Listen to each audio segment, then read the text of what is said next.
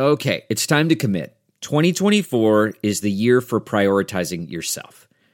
Begin your new smile journey with Byte, and you could start seeing results in just 2 to 3 weeks. Just order your at-home impression kit today for only $14.95 at Byte.com. Byte clear liners are doctor-directed and delivered to your door. Treatment costs thousands less than braces, plus they offer financing options, accept eligible insurance, and you could pay with your HSA, FSA. Get 80% off your impression kit when you use code WONDERY at Byte.com. That's Byte.com. Start your confidence journey today with Byte.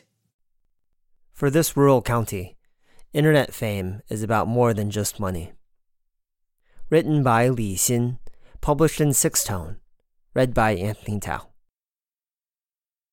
For years, Zhang Taiwen has been playing soccer every Saturday afternoon with his local team in Rongjiang County, a remote mountainous area in southwest China's Guizhou province, and one of the country's poorest regions.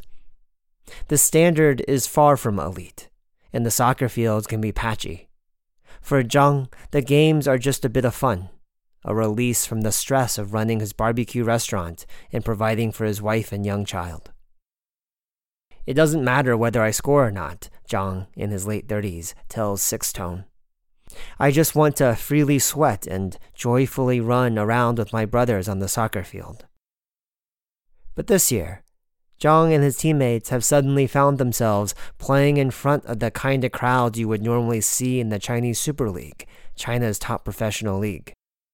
Fueled by the local government's social media promotion, grassroots soccer matches in Rongjiang have been going viral on Chinese social media all summer. The attention has been especially baffling for locals, as these matches have been held for many years. The matches have even earned the nickname of Village Super League, or Cun Chao, a playful reference to the Chinese Super League. Since May 13, 20 village teams have played matches every Friday, Saturday, and Sunday, along with performances and parades celebrating local minority ethnic groups. The final, on Saturday evening, sees two village teams competing for prizes, all sponsored by local villagers. The winning village will receive an ox, the runner-up a lamb, the third-placed village a pig, and the fourth-placed village a goose.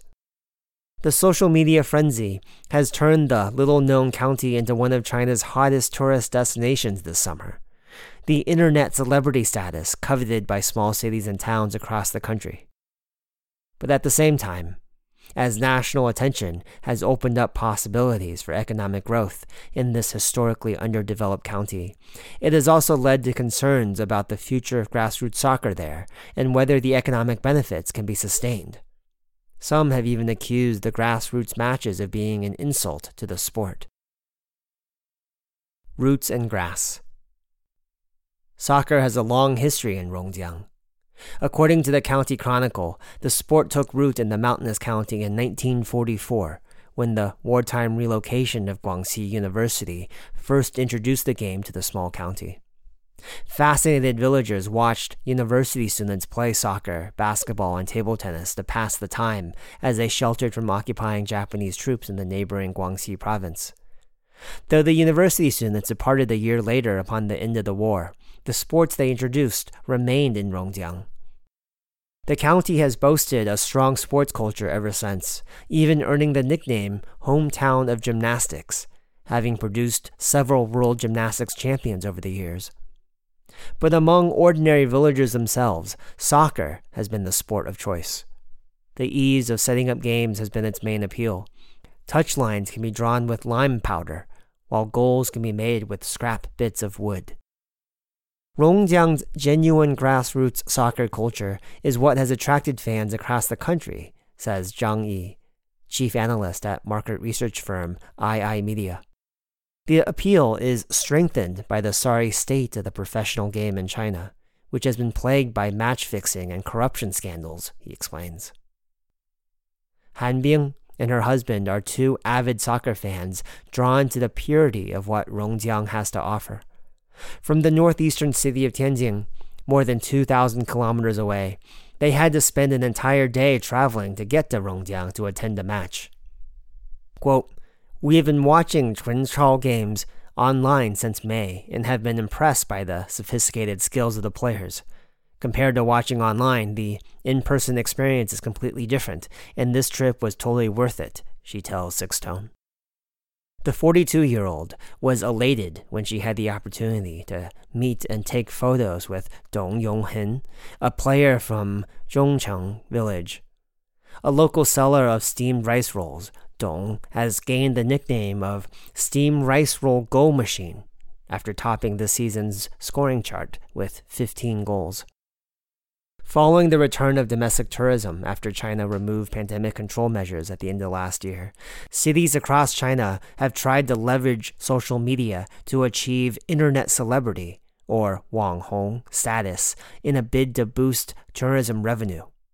Rongjiang is but the latest obscure region to successfully edge its way into the national spotlight.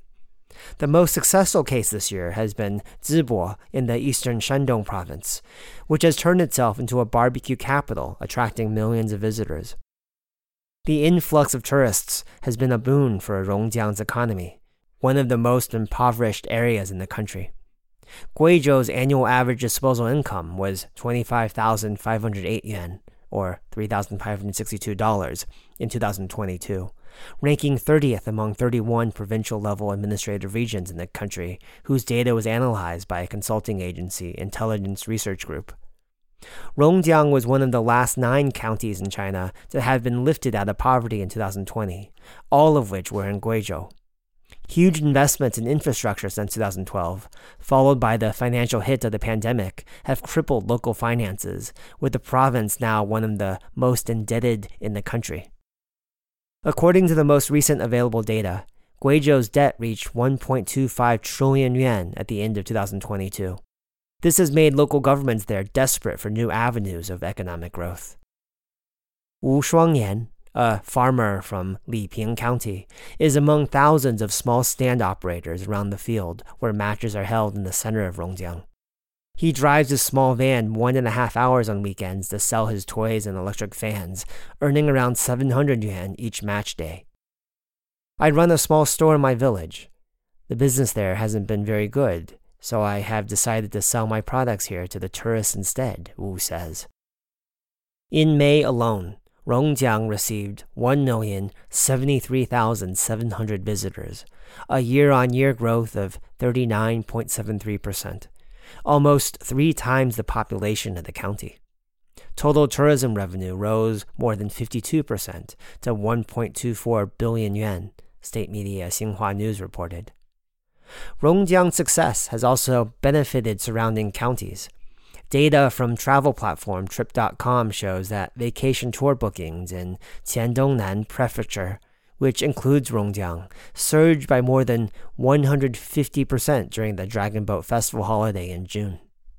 The country's economic struggles over the years mean that young people often leave for more affluent cities nearby, such as Guiyang, the provincial capital. The situation has been made worse by the pandemic, which has hit the local economy hard, says Fan Liqin, a local furniture chain store owner. She hopes the tourism boom will improve broad social and economic conditions in the county, not just provide short-term economic benefits for restaurants and hotels. With the Cun Chao, I hope my business will do better as consumption increases, Fan says.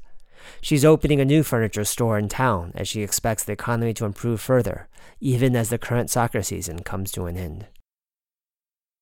Fever pitch.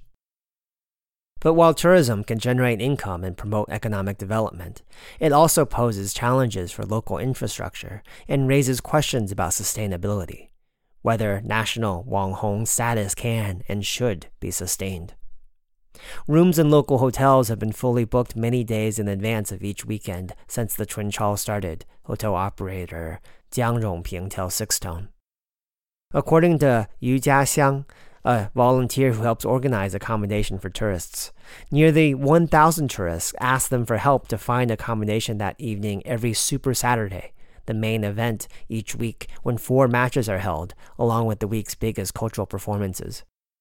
With no admission fee, each match sees an average of more than 50,000 people crammed around an open-air field built for far fewer spectators. There have been concerns raised about a potential crowd crush incident happening at the stadium. Lai Hongjing, vice chairman of Rongjiang Soccer Association, which organizes the matches, acknowledges that the venue has been hitting its absolute maximum capacity this season. An increase in attendance would significantly increase the chances of a public safety incident, he says. In recent weeks, organizers have sought to reduce the number of tourists flocking to the matches by reducing online promotion and also barring players from giving media interviews without official approval. Locals have also been advised not to watch the matches in the stadium so that more room can be made for tourists coming from afar. For Rongjiang native Jiang Wen, who Sixth Tone finds watching a match on a big screen set up opposite the stadium, the small personal sacrifice is worth it if his hometown can benefit. Quote, holding Cun Chao is very important. It helps promote the economy of our county, he says. The decision speaks to the dilemma faced by local officials. Keep tapping into Wang Hong's status, but risk the possibility of things spinning out of control, or lower the temperature, as the Chinese saying goes, and risk losing out on all the gains the county has worked hard to set itself up for. Quote, in the fast-paced world of online trends, it's crucial for Wanghong cities to integrate this potentially fleeting flame with culturally significant and sustainable products. This is where the true value of internet fame lies, says Zhang Yi. In Shandong's Zibo, officials are already speaking about how to move the city on to a sustainable footing following reports that tourist numbers have plummeted in recent weeks, with barbecue restaurant owners taking on financial losses and looking to find new operators for their stores. For small places like Zibo and Rongjiang, gaining attention does not necessarily mean long-term economic benefits. Quote, unfortunately, nowadays many tend to equate the two. When the tide of attention recedes, these attentions may not stand the test of time, says Zhang. Local pride. But while some, like Zhang, worry about the future, many locals in Rongjiang are content enough with what is happening in the present. The explosion of attention on their hometown has been fulfilling, not just because of the economic benefits it brings. It is also an opportunity to showcase the region's rich ethnic diversity to outsiders. Since ancient times, Guizhou has been home to 18 different ethnic minority groups, including the Miao, Buyi, Dong, and Tujia. More than 80% of Rongjiang's residents are from minority groups. Before and after the matches, villagers dressed in traditional attire parade around the field. Some play the Lu Sheng, a mouth organ made of bamboo and hardwood, and a traditional instrument of special significance to the Miao people. For Longqiang, a Miao man, the Cun Chao is a special event beyond what happens on the field. He traveled 2 hours from Guiyang to witness the minority ethnic performances. Quote, during our trip, we were greeted with the scent of rice paddies along the way, a familiar aroma from our childhood that we rarely encounter as adults, he says. Economic deprivation has not only taken young people away from their hometowns, it has also gradually eroded minority ethnic culture in Guizhou's many villages. According to Long, many Miao children born and raised in cities are unable to speak the Miao language. The value of the Cun Chao for him is the showcasing of his native culture to a national audience. Quote, it's a great way to preserve and promote our cultural heritage, he says. Keeping the village soccer culture alive is what matters to Zhang Taiwen, the barbecue restaurant owner. He captains his team of around 30 players, which includes students, butchers, construction workers, civil servants, and other restaurant owners like him. Many of them come from the same village of Changba and have been playing together since they were children. One of his biggest regrets as a child was missing the opportunity to represent his high school soccer team in provincial matches because they were held a year after his graduation. Though his village team did not make it to the Cun Chao final, it has given him the chance to finally play in front of a large crowd. Quote, the children who play soccer nowadays enjoy a much better environment than we did when we were young, he says, remembering his teenage days when he had to fight to get to play on one of just a few soccer fields at the time. There are now more than 14 full-size soccer fields in the county, as the local government has poured money into developing the local soccer culture into a tourist attraction. Though this historic Cun Chao season is coming to an end, Zhang is hopeful about the future of soccer in his hometown.